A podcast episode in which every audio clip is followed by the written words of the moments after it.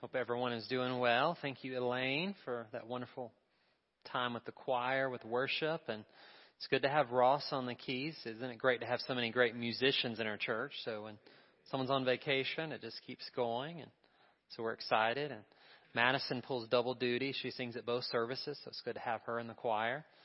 Uh, if you're visiting with us, we want you to feel right at home. Our mission here is to lead ordinary people into extraordinary life in Christ. And we are currently going through Luke's Gospel, and we've been in this study for about a year. And someone asked me, how long is it going to take to get through Luke? I was like, probably about two years. So at this rate, so it's uh, hopefully you guys are enjoying the study. And just a little uh, preview for Wednesday night. If you guys haven't been to Wednesday night, we're going through the book of Nehemiah, and it's open for the whole church. We're going verse by verse through Nehemiah and talking about how God wants to rebuild the broken walls in our life personally, in our community, and in our world. So this time, let's go to the Lord in prayer as we prepare for our hearts for His Word. Father, we thank you for that song, Bow the Knee. And God, spiritually, we want to get our hearts in that position, to bow our hearts before you. And Father, we just know that you're good, and we know a lot's going on in our church, in our community, our world. God, we thank you uh, that you're working in spite of all our challenges. God, this morning uh, we lift up Steve Shaw as he's in the Heart Tower at Mission and doing better. We pray you would continue to bring healing and recovery on him. For all those in our congregation who have been through surgeries recently, we pray for you healing on their bodies and you'd strengthen them. Father, we do lift up our country again, that you would just bring the healing balm of Gilead, that you would bring peace to our nation, to our country. And we just pray that you would work in spite of everything going on and you would bring good even out of bad situations. So, Lord, as we open up your word, speak to our hearts, help us to understand your word, and we pray that we'd be forever changed because of your word. In Jesus' name we pray. Amen. We're going to be in Luke chapter 9 if you want to go and turn there. As you're turning there, uh, how many sports fans do we have here? Okay, got it. At least the, the women and a lot of the men are woken up now if you've fallen asleep in church. Um, there, there's a saying in sports about who is the greatest. It's known as who's the GOAT. G O A T, greatest of all time.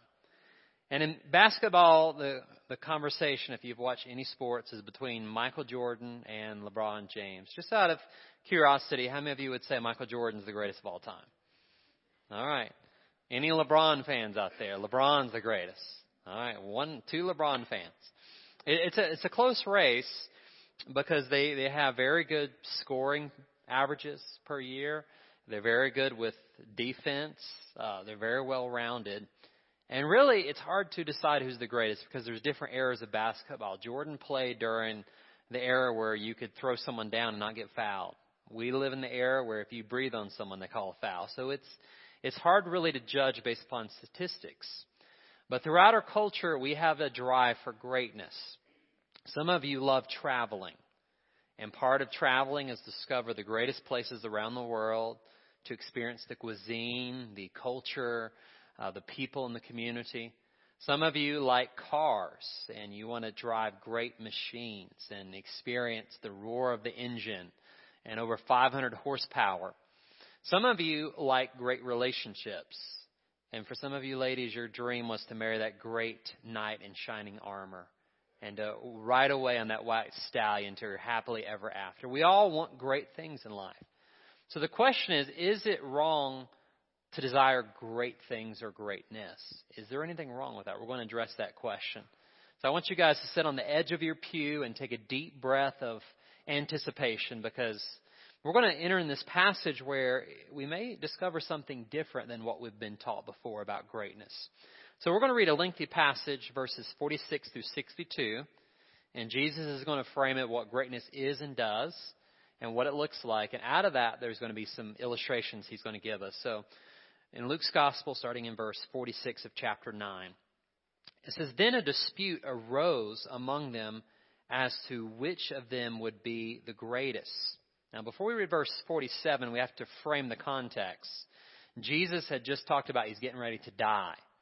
And I find it very interesting that he's talking about his death, and now they're jockeying for position who's going to be the greatest in Jesus' kingdom. This would be almost similar, maybe not quite the same, as if someone's on their deathbed and the siblings are fighting over the will.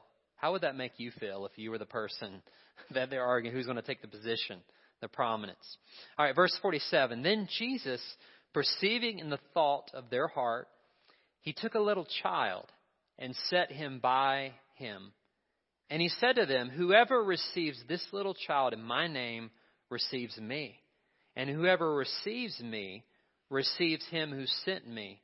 For he who is least among you will be great. You might want to underline that phrase. He who is least among you will be great. So Jesus gives us an illustration through Luke. And this may seem like change of subject, but this is an example of someone who has no idea about greatness. Now, John answered, verse 49, and said, Master, we saw someone casting out demons in your name, and we forbade him because he does not follow us. But Jesus said, Do not forbid him for he that is not against us is on our side. Verse 51.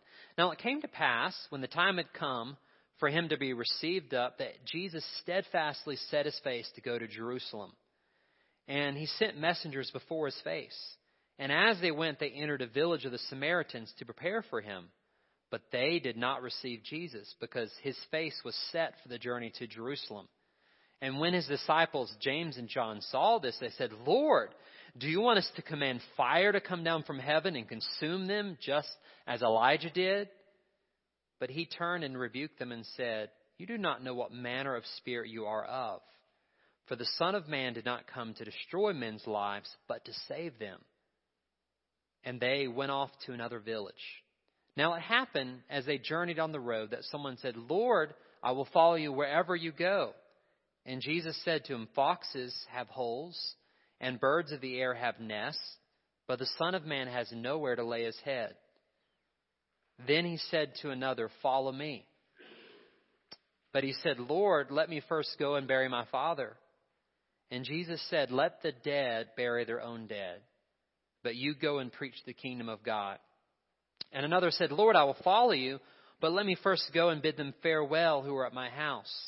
But Jesus said to him, No one having put his hand to the plow and looking back, is fit for the kingdom of God. May God bless his word. So today we're going to talk about what greatness is and what it's not. And we're going to ask a big question. Is it wrong to desire greatness? Is that wrong? Or what, what should we think about it? A few opening remarks, and this is your listening guide. Jesus never rebuked the disciples' desire to be great. If you look at verses 46 through 48, Jesus does not say, do not desire to be great. Um, and the thing about the disciples is they wanted greatness. And we find in Luke chapter 22, if you're taking notes, right before Jesus dies, they're arguing again who's the greatest. So here's the thing we all have an innate desire for greatness or great things. But is that necessarily in, of in and of itself wrong? I surveyed the first service, and most people said no. Um, there was kind of, you know, we're like, let's talk about it. And I said, well, it's yes and no. It's not wrong to desire to be great unless it's for yourself. And that's when it's desire. A lot of times, if you've grown up in church, um, people have rebuked the desire for greatness. But Jesus doesn't rebuke it. He instead rebukes the pathway for greatness. The disciples wanted to be great by the worldly ways by power, prestige, position. But Jesus says, listen, if you want to be great, you've got to think about greatness differently. And greatness in the world's ways is building up yourself. But greatness in God's sight is building up others. So there's a big difference. Um, back in 1831, a French writer, Alexis de Tocqueville, um, some of you have heard this article, wrote about America. And this really, this really blew me away. Uh, I'm going to read the full quote. Uh, I got a partial quote on the screen. Um, were, this writer was seeking, why is America great? And the writer said, I sought for the greatness of the United States in her commodious harbors, her ample rivers, her fertile fields, her boundless forests, and it was not there. I sought it for in her rich mines, her vast world commerce, her public school system, her institutes of higher learning, and it was not there.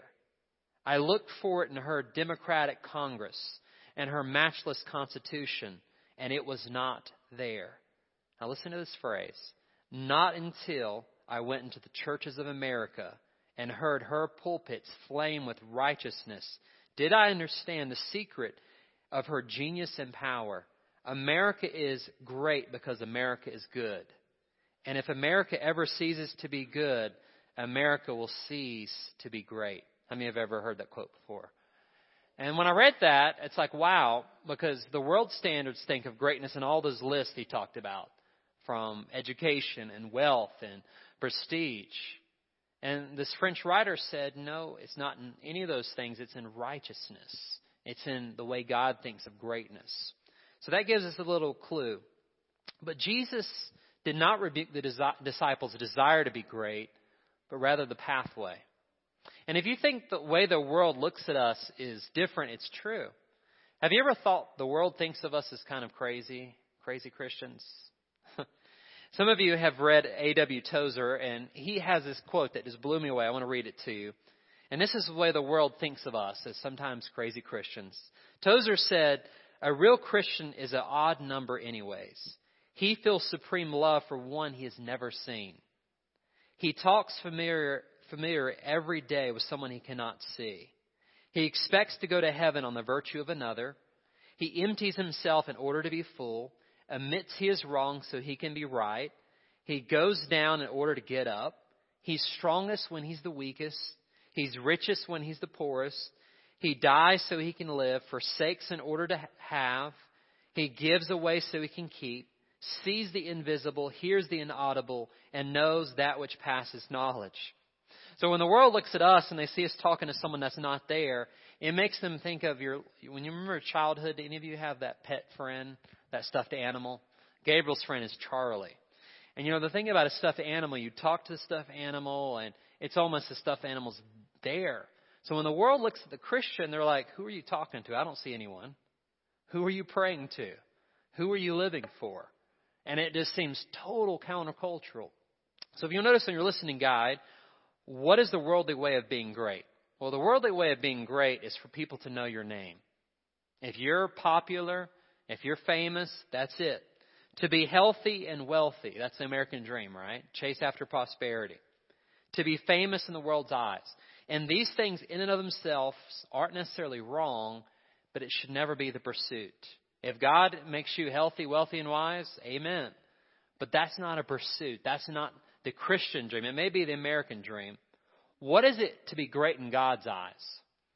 It means to know and to be known by God, to have a relationship with Him, to live righteously and to walk in wisdom, and to be famous, as the song says, in your Father's eyes. That's greatness. So, re- reframing the question, Jesus doesn't rebuke the disciples' desire for greatness. It's just their pathway. The disciples were wanting greatness the way the world thought of greatness. But Jesus said, You're thinking of greatness wrong. So today, that was just introduction. I want to give to you three truths about greatness that may change the way you think about it.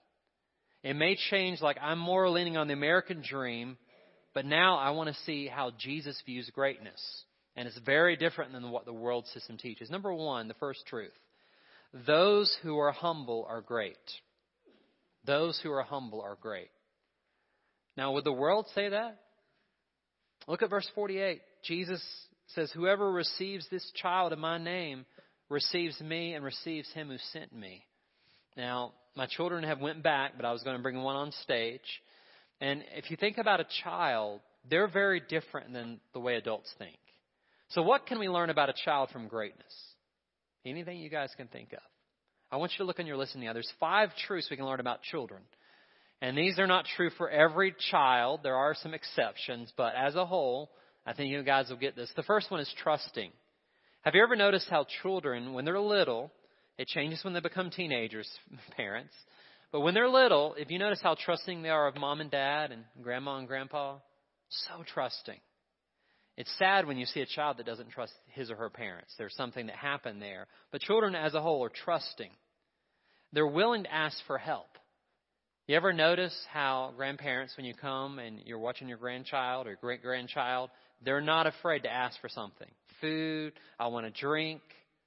Have you ever thought if we had the same stance towards God, if we weren't afraid to talk to God like children talk to us, how much different would our prayer life be? Number three, they're loving. the universal position, and you guys can get this.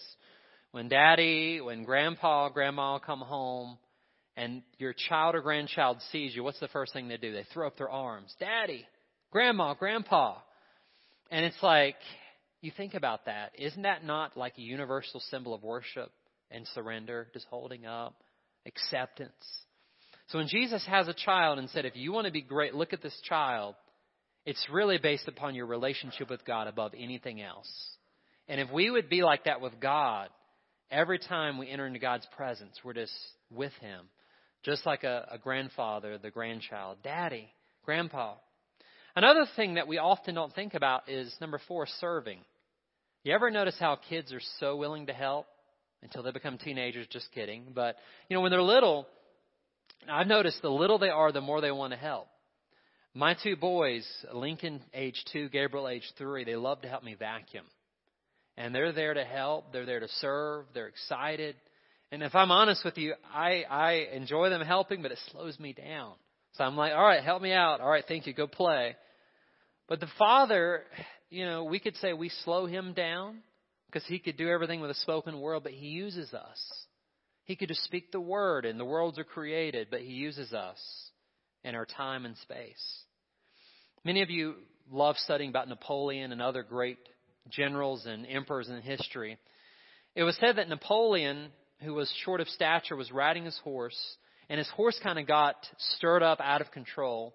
And one of the lowly privates in the army grabbed the horse, took control, and helped Napoleon get back stabilized. And Napoleon looked at the lowly private and said, Thank you, Captain. And the guy immediately went into the captain's tent, and the other generals were like, What are you doing here? You're just a lowly private. He said, Napoleon said, I'm a captain. And if he said, I'm a captain, I'm a captain. Is it interesting how when you serve God, He often promotes His servants? But when you seek to be served, you are often demoted. It's interesting how it works in the kingdom. One more aspect that I had to really think about, and we're still talking about children here, we can learn, is forgiving. You ever notice that as adults, we're so slow to forgive? But as a child, you mess up royally, you say, I'm sorry, and they've forgotten about it as little children. As they get older, it starts changing. But little children, they, they forgive you. And I was studying about Abraham Lincoln. He had this arch rival, and his arch rival was Stanton, Edwin Stanton. And there's a picture there. And by the way, men, this is No Shave November. I'm not participating, but if you are, maybe you can get Stanton's beard. So, Edward Stanton was his rival. He called Abraham Lincoln the original gorilla. How would that make you feel if you got called a gorilla? But you know what? When Abraham Lincoln was elected president of the United States, he selected Stanton as his Secretary of War. And the reason why was he was the best man for the job. He didn't allow himself to have his feelings hurt, but he was forgiving. And I want to read to you what Stanton wrote, or what Stanton said at Lincoln's funeral. When Lincoln passed away, Edward Stanton, who had formerly called him a gorilla, said, there's, there lies the most perfect ruler of men the world has ever seen. His opinion changed. So when Jesus said, if you want to be great, you look at this child, those are some things that come to mind. How children are loving and forgiving, and they're willing to move forward. And if you want to be great in the kingdom, you have to be willing to do that. So, a few thoughts on humility, because the church, we get so confused on humility. Humility is not thinking less of yourself, it's thinking of yourself less. And so many times we as Christians try to be humble. Did you know trying to be humble, like let's say someone compliments you, like Brother Ross, great job on the piano, and Ross is like, oh, I'm nothing, and I really didn't practice at all, and this is nothing. I mean, he, Ross wouldn't say that. But in an effort, I can use Ross as an example because he's good at this, but in an effort to humble yourself, you're actually prideful about being humble. You ever notice that? So whenever you guys say, Pastor, I enjoyed the message, and I'm like, oh, I'm nothing. I'm just a worm. I'm just a rat. That's crazy. It's okay to say thank you. God is good. Um, so as Christians, we struggle. On one side, we have the worldly definition of power, prestige. On the other side, we we shift to false humility, which is another form of pride. Be yourself. Allow God to work for, through you. As Christians, we're so cautious that sometimes we we inadvertently walk into pride without knowing it. Humility is showing kindness and temperance towards others who are different. Look at verse 49. When you look at verse 49, it's like, what's going on here? It says that John answered and said, Master, we saw someone casting out demons in your name, and we forbade him because he does not follow us. And Jesus said, Listen, don't forbid him. He who is not against us is for us. Have you ever noticed how Christians, if we have other Christians that are a little different, we can start to compare? And, uh, you know, sometimes it's this person used this translation of the Bible, this person doesn't use this translation. This person has this worship style, this person has another worship style. Um, and it's funny, as denominations, we often think we're, we're better than other denominations. You ever notice that? Those crazy charismatics, which, by the way, I love charismatics, you know, or whatever it may be, those holy, chosen, frozen over here. And we throw out these sayings, and when Jesus says, listen, you're forgetting we're all on the same team. Everyone that claims the name of Christ, born again Christian, we're all, we're all on the same team. God has one family, just many locations. You ever thought about that? And by the way, he's got he's got Christians in heaven. He's got Christians down here. There are people that have went on. So we have in in in heaven. There's people that are there that have been saved and gone to be with the Lord, and there's people on earth. One family, two locations, but many locations. We're all over the place. So here's the thing: as a church, we should never be in competition with another church. If the church down the road is successful, we celebrate them because, listen, we're on the same team. If someone is struggling, we reach out and help because we're on the same team. That's a kingdom mindset. One family, many locations. Amen. So, before we go into point two, humility in the sight of God is measured by the greatness of how you're willing to serve. So Jesus says, listen, if you want to be great, look at this child. Look at this child that's just arms wide open. Here I am, daddy. That's greatness, not trying to make yourself great, but trying to make others great. Humility is not about building yourself up, it's about building others up. You see the difference there. So wanting greatness is not wrong. It's it's it's the, the pathway and it's the motive. Is it for building myself up or is it for building others up? So on your listening guide, I wrote this famous phrase that's often been used by theologians throughout time. In essentials, unity. In non-essentials, liberty. But in all things, love. So in other words, the essentials are this. Salvation and the gospel. What you believe about Jesus is salvation by faith alone, through grace alone, through Christ alone. Is the Bible God's Word? Is Jesus the Son of God? The Trinity? Those are fundamental things. We got to agree on those. The side issues, what you believe about spiritual gifts, what you believe about eternal security. We have stances, but those are all side issues. So let's not get caught up on side issues. Amen. My father, who's teaching uh, the 11 o'clock Sunday school class downstairs, has this saying: "Let the main thing be the main thing. Keep the main thing the main thing." He always taught me that. So I've, I've listened to my dad's voice. All right, number two. And the first point flows into two examples. So the whole thing's about humility. Number two, those who desire to see the lost saved are great. So if, if it's not all about me, humility, part of the outflow of that is if it's not about me, it's about others. I want to see other people come to salvation. You look at verses 51 to 56. Jesus had set his face to go to Jerusalem. And you ask why? Jesus was getting ready to die on the cross for the sins of the world. That's why he had set his face. And as he was heading toward Jerusalem, the Samaritans said, We're not going to accept you. And there's a few things on your listening guide to explain why, but basically they did not like each other. Jews and Samaritans hated each other. They had different politics, they had different religious ideas, they had different places of worship. And because of that, they were enemies. Does that remind you of watching the news today? How people hate on each other because they have different ideas? And what Jesus did, I love it this is something we can think about. Did Jesus rebuke the Samaritans or take it personally? No, he just kept on his way. So don't take insults personally because not everyone's going to like you, not everyone's going to like your faith, but you keep on the mission that God has sent you. You keep moving forward. You notice it says they went on to another village. But notice James and John's response. James and John said, Jesus, do you want us to ask fire to come down from heaven and consume these people as Elijah did? And Jesus said, Listen, I didn't come to kill people, I come to save people. I didn't come to destroy lives, I came to build up lives. As the same as a follower of Christ, we're not to tear people down, we're to build people up. And I really believe if we lift the light of Jesus high, the darkness will be pushed back. A lot of times we get it wrong.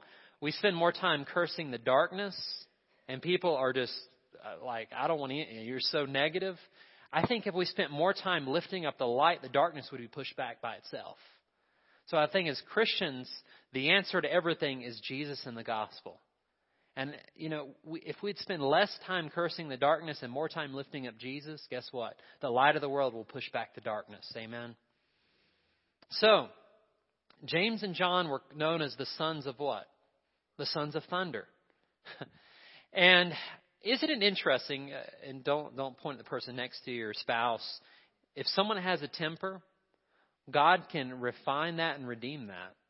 So all of a sudden, John, the sons of one of the sons of thunder, becomes the apostle of love. See, the thing about a temper, a temper can be something good if it's redeemed. It turns into the passion that lashes out. Instead, it turns into a passionate love for others.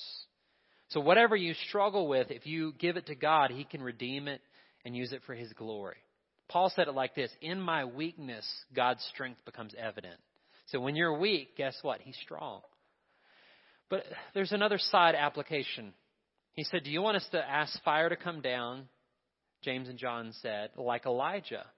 Isn't it interesting how we spiritualize our shortcomings? We like to throw a Bible verse out and say, you know, I know I went off on you, but that's just how I'm how I'm wired. Or I'm so sorry I let you have it, but I was just trying to tell you the truth if it wasn't the truth in love. So be careful about attaching Jesus something that he has nothing to do with. And the church, if we're truthfully, all of us have struggled with it. We we have this weakness, but if we throw a Bible verse out or God a Jesus card, it makes everything seem better. And this is kind of what James and John, Elijah did it even though Elijah had a far different ministry than what they were doing. So be careful about throwing the Jesus card out there. So, something about the Samaritans is I want to bring to you those who are the hardest to love usually need it the most. You ever notice that in life? The people who are hard to love, they usually need it the most. A while back, um, I, I worked with a fellow pastor, and I don't really don't have other words to say, um, but he, he was another staff member at a church, a pretty sizable church, and he just wasn't pleasant to be around. You ever met a pastor that was a jerk?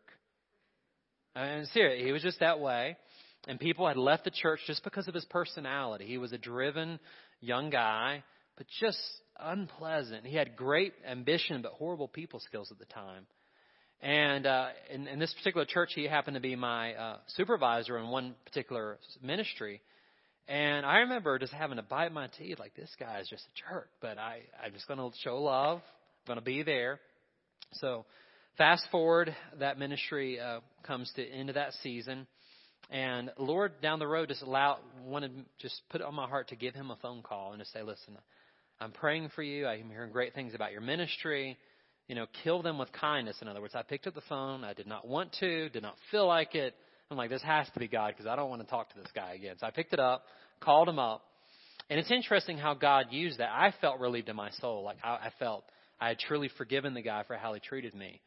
But what was interesting, a week later after that phone call, uh, he wanted to talk to me. And he basically said, I'm sorry for the way I acted. I'm not the same person. God's been working on me and it was insecurity that brought about me acting the way I did to people in the church. And that, that just brought to my mind this passage that when people are hard to love, it's usually because they need it. And you can fight fire with fire, like the disciples wanted to do in this case, or you can follow Christ's example. Kill them with kindness, show them love. Because if people are lashing out, it usually means their heart is hurting. And we have to be mindful of that as Christians. Amen.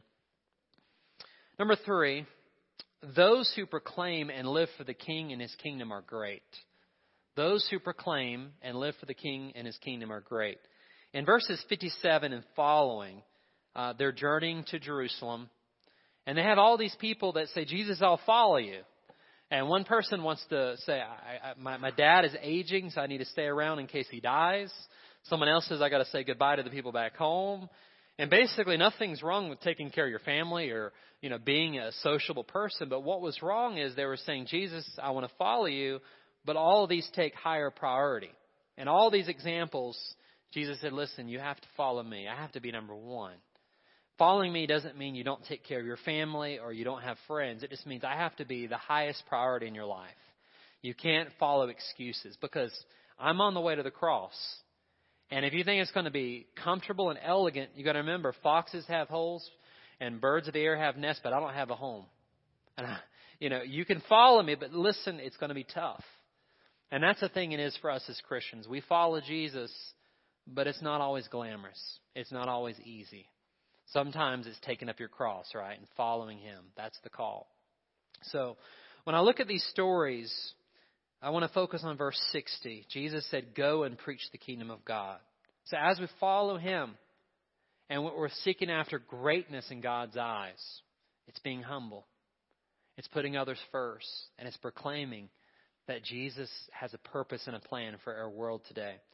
And you look at verse 62, he said, uh, If you put your hand to the plow and you look back, he said, You're not fit for the kingdom. Any farmers in here, out of curiosity, raised on a farm? All right, a few of you. I, I'm not a farmer, but I've been told that if you're plowing, you have to look at a fixed object out in the field because you need a point of reference because a plow, a lot of times, either the horse or whatever, or if it's a modern machine, it can go out of alignment and you can plow crooked rows. So the idea is that fixed object helps you to plow straight rows and also helps you stay on the path. And what Jesus is saying is if I'm not your first priority, you can say you're going to follow me, but you're going to go off the pathway. So you have to keep your eyes fixed on me because Jesus is the author and the finisher of your faith. And if you don't stay focused, what happens? You plow crookedly. As, as Baptists, we say you backslide, you go off the path. So if you're plowing crooked rows, in verse 62, the application would be this get your eyes fixed back on Jesus. If you got your hand to the plow, meaning you're doing God's work, stay fixed and focused on Him. Amen. A lot of us enjoy Chuck Swindoll listening to him, and he brought up the question what do you do if you have major challenges? A lot of us will say, you know, I want to be great. I want to do great things for God, as you talked about. I want to be humble. I want to put others first. I want to share Christ. But Timothy, you don't understand my struggles. You don't understand what I'm going through. Swindoll composed a really good list of people who had great adversities. And the adversity, instead of making them less than, it caused them to rise up to greatness that the world still talks about, of people who are great. Swindoll says, cripple him and you have a Sir Walter Scott. Lock him in a prison cell and you have a John Bunyan. Bury him in the snows of Valley Forge and you have a George Washington. Raise him in abject poverty, and you have Abraham Lincoln. Subject him to bitter religious persecution, and you have a Benjamin Disraeli. Strike him down with infantile paralysis, and you have a Franklin D. Roosevelt. Burn him so severely in a schoolhouse that the doctors say he will never walk again, and you have a Glenn Cunningham, who in 1934 set the world record for running a mile in four minutes and 6.7 seconds. Deafen a genius composer, and you have a Beethoven. Have him or her born in a black society filled with racial dis- discrimination, and you have a Booker T. Washington, at Harriet Tubman, a Marian Anderson, or a George Washington Carver. Call him a slow learner, stupid, and uneducatable, and you have Albert Einstein. So here's the thing we can say we have limitations. But if I read my Bible correctly, Jesus tells us through his word that when we're weak, that's when he's strong. So instead of using your weakness as a, an excuse and a crutch, let us lay our weaknesses before him and remember the words of Christ. If you want to be great, those who are humble are the greatest. Those who desire to see the lost saved are great. And those who proclaim and live for the King and his kingdom are great. Can I get an amen? So if we want to summarize this into one sentence, I know we've covered a lot of scripture today, but in one sentence it would be this. The pathway to greatness is thinking more about Jesus and others and less about ourselves. So let us walk out here today thinking greatness is not bad, but instead of using my strengths to build up myself and my, my, my desires, I'm going to use my strengths to build up others. See, folks, humility is not being unaware of your strengths. Humility is being aware of your strengths and using your strengths to build up others. A lot of times we think as Christians, if we think we're good at something, we're prideful. Not the case. Humility is knowing where God has blessed you, but you know the source and you know the reason. It's not for me, it's for Him and them. It's for God and others. Amen. Let us pray. Father, thank you that you've given everyone here at Arden First Baptist great strengths and abilities. But Lord, help us walk out of here knowing that greatness in God's eyes is not measured in how much we have in our bank account or how much we're known by name, name recognition, or how much, whatever it may be. But help us walk out of here today knowing that greatness in the sight of God is serving Him like a little child, loving Him like a little child, arms wide open. Daddy, Daddy. Help us walk away with that little child embedded in our mind of what greatness is and what it does. Father, forgive us where we have been prideful. We realize as humans, often we use our strengths to build up ourselves. We use it as a competition with other believers, even as James and John did, and we're sorry for that. Help us to be reminded that we're one family, many locations. And God, this morning we want to take time to pray for our churches around us, Lord. We want to pray for Arden Presbyterian that you would bless them. We want to pray for Biltmore Church that you would bless them. God, we want to pray for the Methodist church down the street and the, the charismatic church. Lord, any church that names the name of Christ, we pray you would bless them, help them continue to fill the mission.